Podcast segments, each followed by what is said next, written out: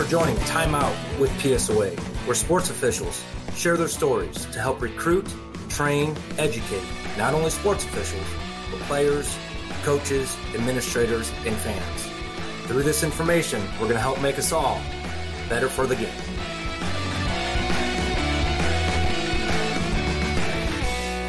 Thank you for taking time out with PSOA.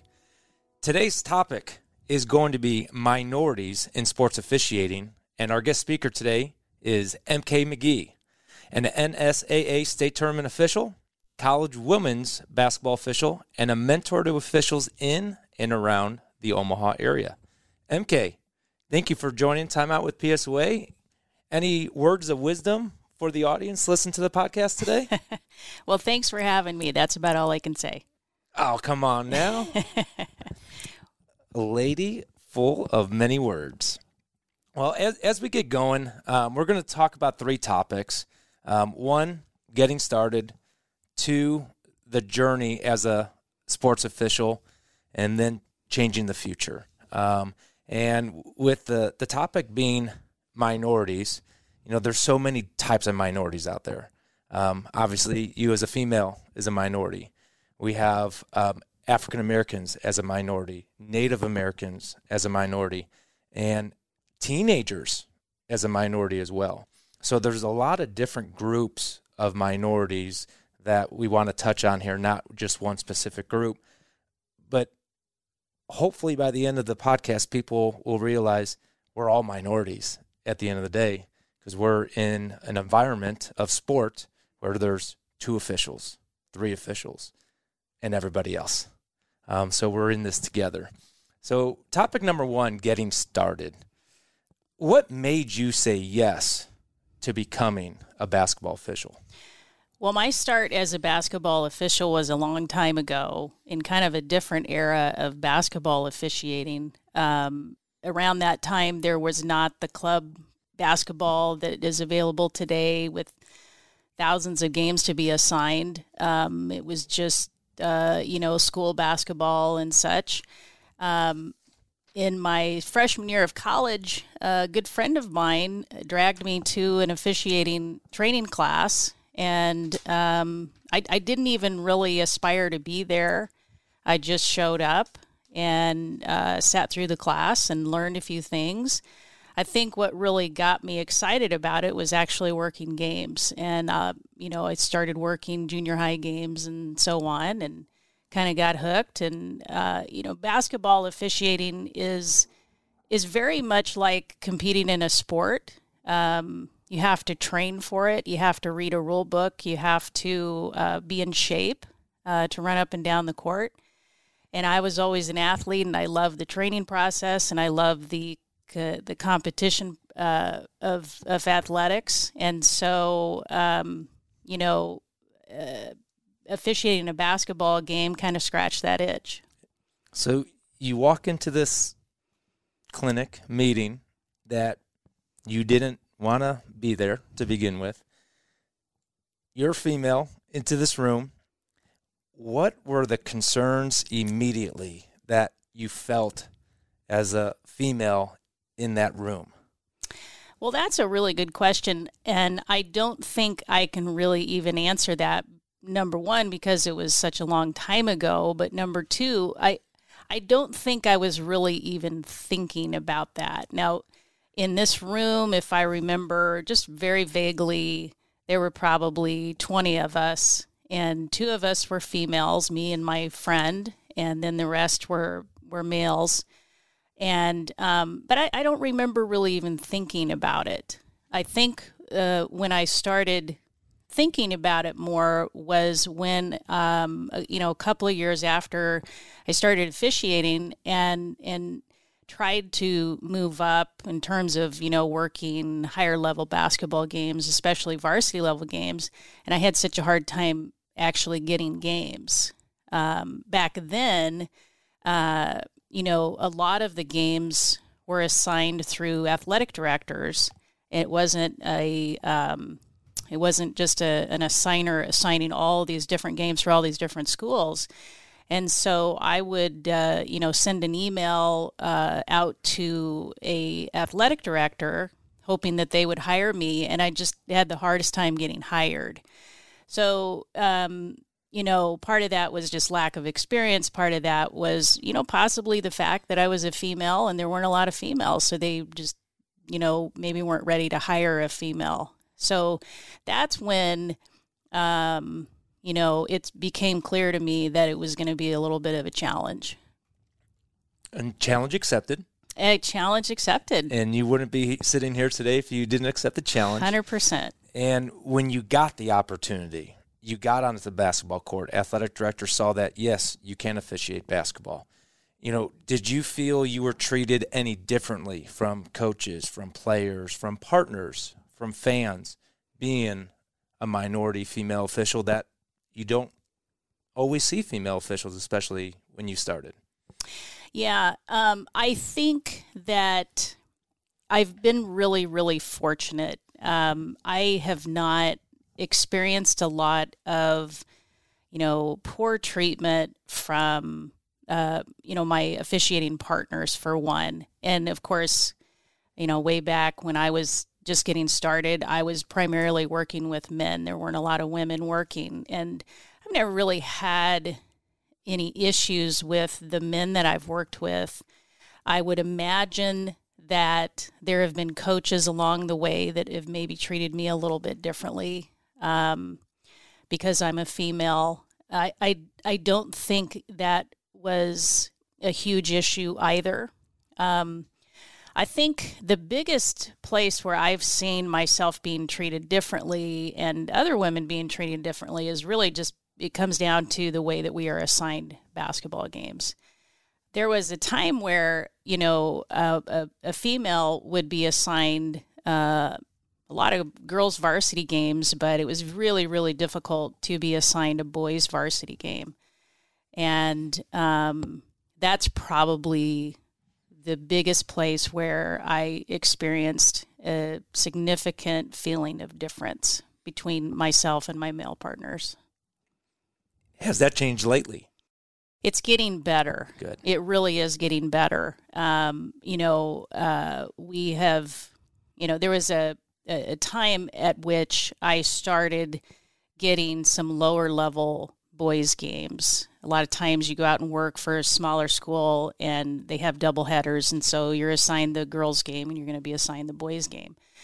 So uh, you know there was progress there and then you know when different assigners decide that they're going to assign males and females the you know in a more equitable manner uh, yeah i started to get more more boys games um, i do think that there is more to be done in that area um, you know i think there's the perception that uh, maybe like um, there's some boys basketball that doesn't get above the rim and some that does get above the rim and uh, or that the boys' game is a little bit faster or the boys' game is a little bit different. And I, I don't disagree with that. But um, basketball is basketball. And, you know, if we can officiate a girls' basketball game, we can officiate a boys' basketball game. And so um, I, I think that it had the perception has changed. And I'm, I'm appreciative of that. But I do think there's a little bit, a uh, little bit more we could do in that area. Yeah, I mean, I'll speak a little bit as uh, the supervisor, and I say these two things over and over in meetings, whether it's fourth grade girls or boys basketball, or NAIA, JUCO, NCAA men's or women's basketball. I actually call the game exactly the same way. But, like you said, above the rim, below the rim. What third and fourth grade boys and girls could take illegal contact is way different level of what NCAA women's and men's could take illegal contact. So I might call it in a fourth grade game. I'm not going to call it in an NCAA game because the players' bodies are developed different. Yeah, and correct. As an official, if you could process that, you could work any game, any level. Hundred percent. And and the thing is, is that I believe that anybody, male or female, can be trained to officiate at a particular level. Doesn't matter if it's, you know, men's basketball, women's basketball. Anybody can be trained. As long as they want to be As trained. long as they want to be trained. Now we're topic number two. We, we got through your first years of officiating, took on the challenge, got experience. Um, probably found out really quick that you yourself could officiate at a high level. Your partners felt you could officiate at a high level. As your journey up, you know, you've worked multiple state tournaments, you've worked postseason college basketball games. Um, what were some hurdles that you had to jump over or hoops to jump through to continue that advancement up? Yeah, I think the first hurdle was uh, being given the opportunity to work varsity basketball. And I, I, you know, it took me about 10 years to start working varsity basketball. And the reason that it happened was because there were people who were willing to give me the games. I mean, you don't work basketball, you don't officiate basketball unless somebody assigns you the game. That's the bottom line. I mean, you're not going to work it unless somebody assigns you to the game. And so, you know, 10 years in, I was finally given the opportunity. Um, there was a gentleman uh, that lived in the northeast part of the state, and he saw me at a camp, and he said, "You really should be working varsity level basketball." I said, "I can't get games. Nobody will give me games." So he gave me eight games so that I could, you know, move up in my certification status with the NSAA. And I'll I'll never forget that. You know, he uh, made the sacrifice to give me those games so that I could progress as an official and and that's what it takes and then you know after that i was able to um, move into in, uh, working in the metro conference. And i and again i was just given an opportunity and i continued to get opportunities and it, it really hinges on that. As you are now a veteran and people look up to you how is it the treatment different as a veteran official when people look to you for advice, look to you for guidance, versus when you were beginning and you were looking for that advice, for that guidance? How has things changed since I started into where I am now? Well, I've been officiating for 28 years. And, you know, I think that at least my perception is is that it took me a long time to get to the point where maybe people looked to me as a mentor, that looked to me as somebody they could go to, that they could trust, that they could talk to. And I do experience that now. I have, uh, you know, uh, a group of females that I work with, um, you know, explicitly, uh, especially during the season, we meet and we uh, we have Zoom calls and we talk about rules and plays and you know what it's like to be a female on a basketball court uh, officiating a basketball game.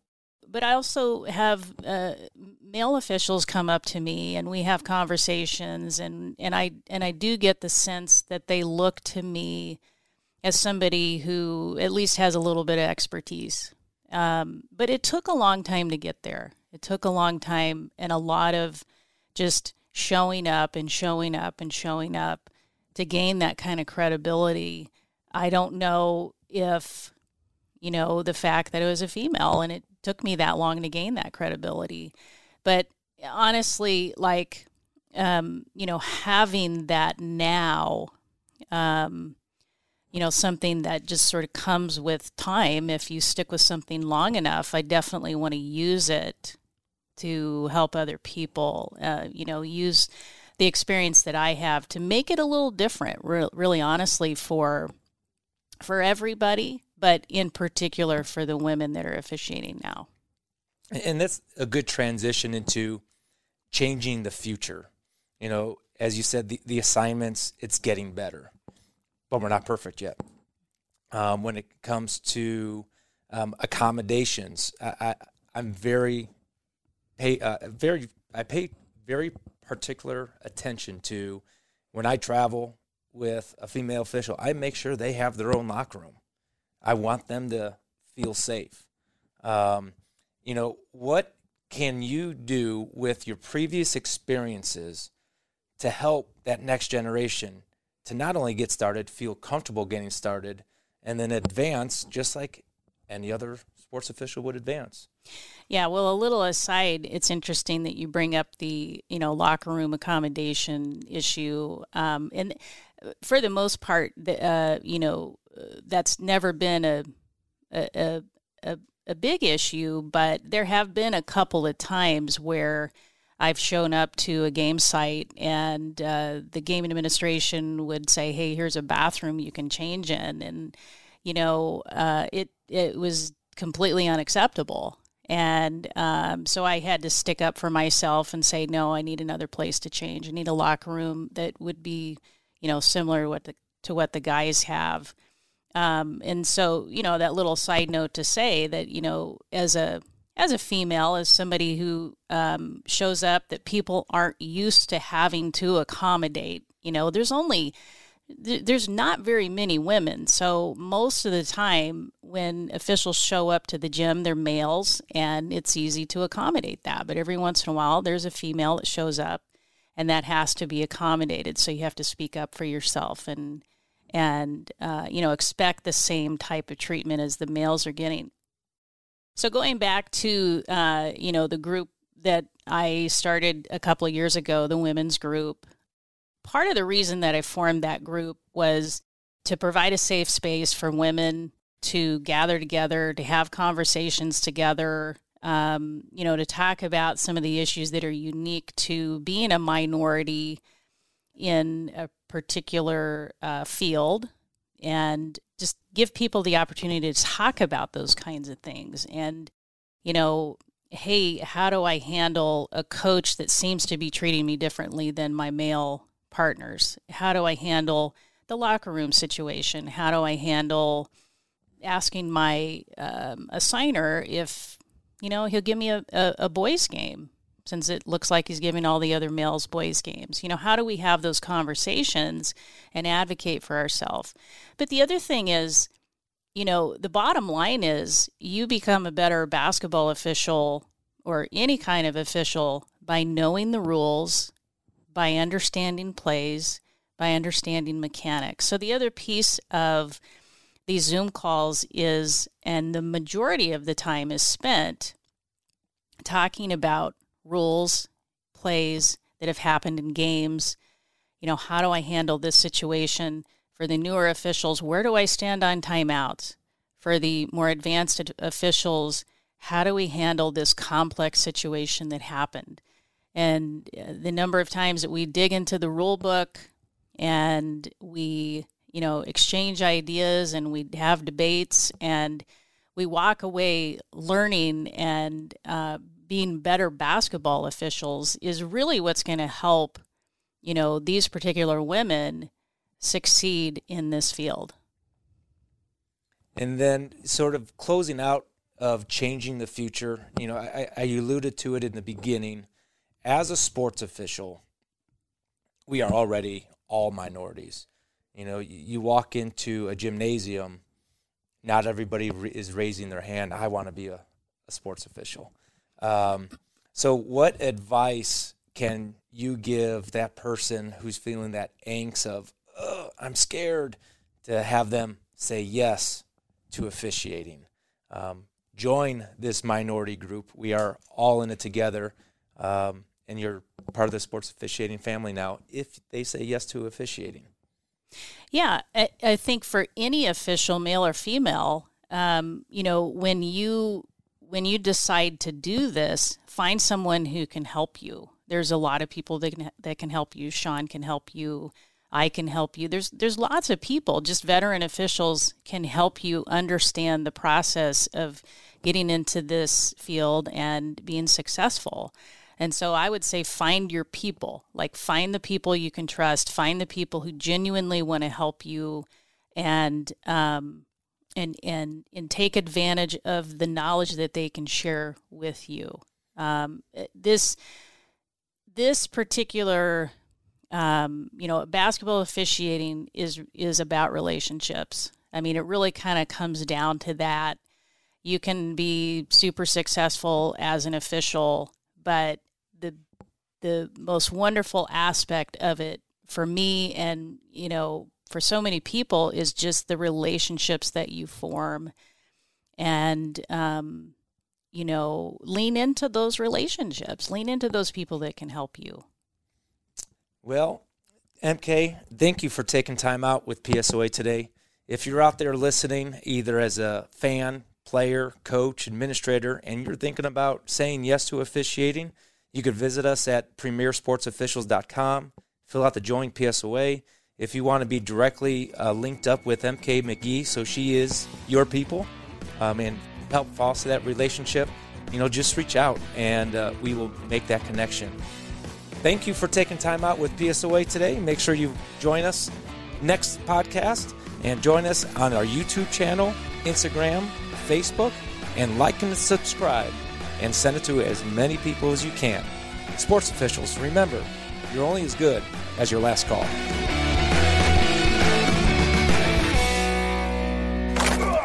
A Hurrdat Sports Network production.